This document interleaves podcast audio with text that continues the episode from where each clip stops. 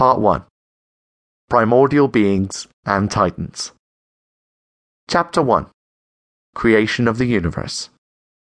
Like any good story, you cannot have much excitement without characters. The stories of the earliest times included very little conflict because there were so few characters. But it was a beginning. Many of the early gods were merely names in lists, and rarely, if ever, mentioned in the day to day life of the ancient Greeks.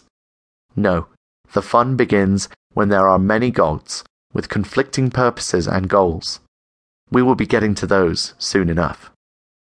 It seems that every culture has had their own creation myth. The ancient Greeks had several. Perhaps the most widely held and one of the most thorough accounts was that of Hesiod in his Theogony, circa 700 BC. Homer added conflicting data in his Iliad.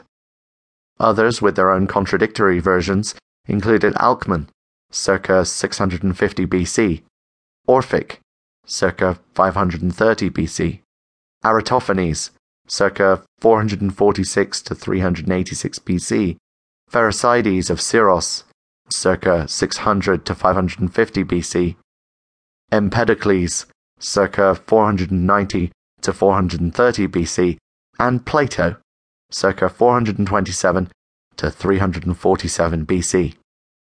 For the most part, we will stick with Hesiod.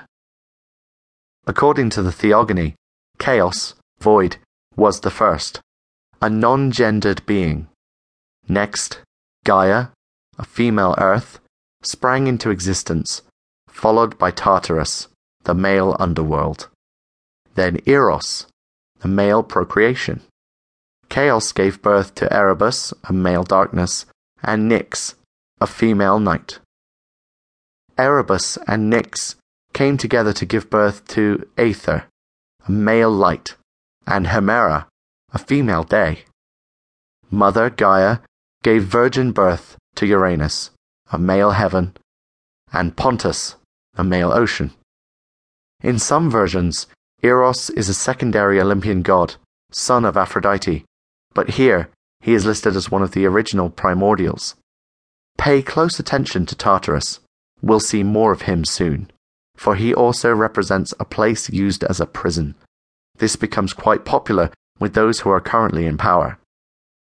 There were many other primordials, each dedicated to a specific type of object or creature, or to some abstract idea, genesis, compulsion, time, tension, creation, nature, appearance, islands, life, fates, destiny, and others.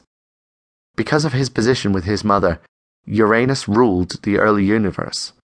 Like many story beginnings, things seemed peaceful and idyllic. Clarification of terms. The primordials, the titans, and the Olympian gods were all gods. Each successive generation of gods seemed to become increasingly anthropogenic in form, or more human like in appearance. It's only natural to give familiar attributes to something which cannot be easily explained. Thus, the gods have human like emotions, and even formless Uranus has genitals which can be cut off.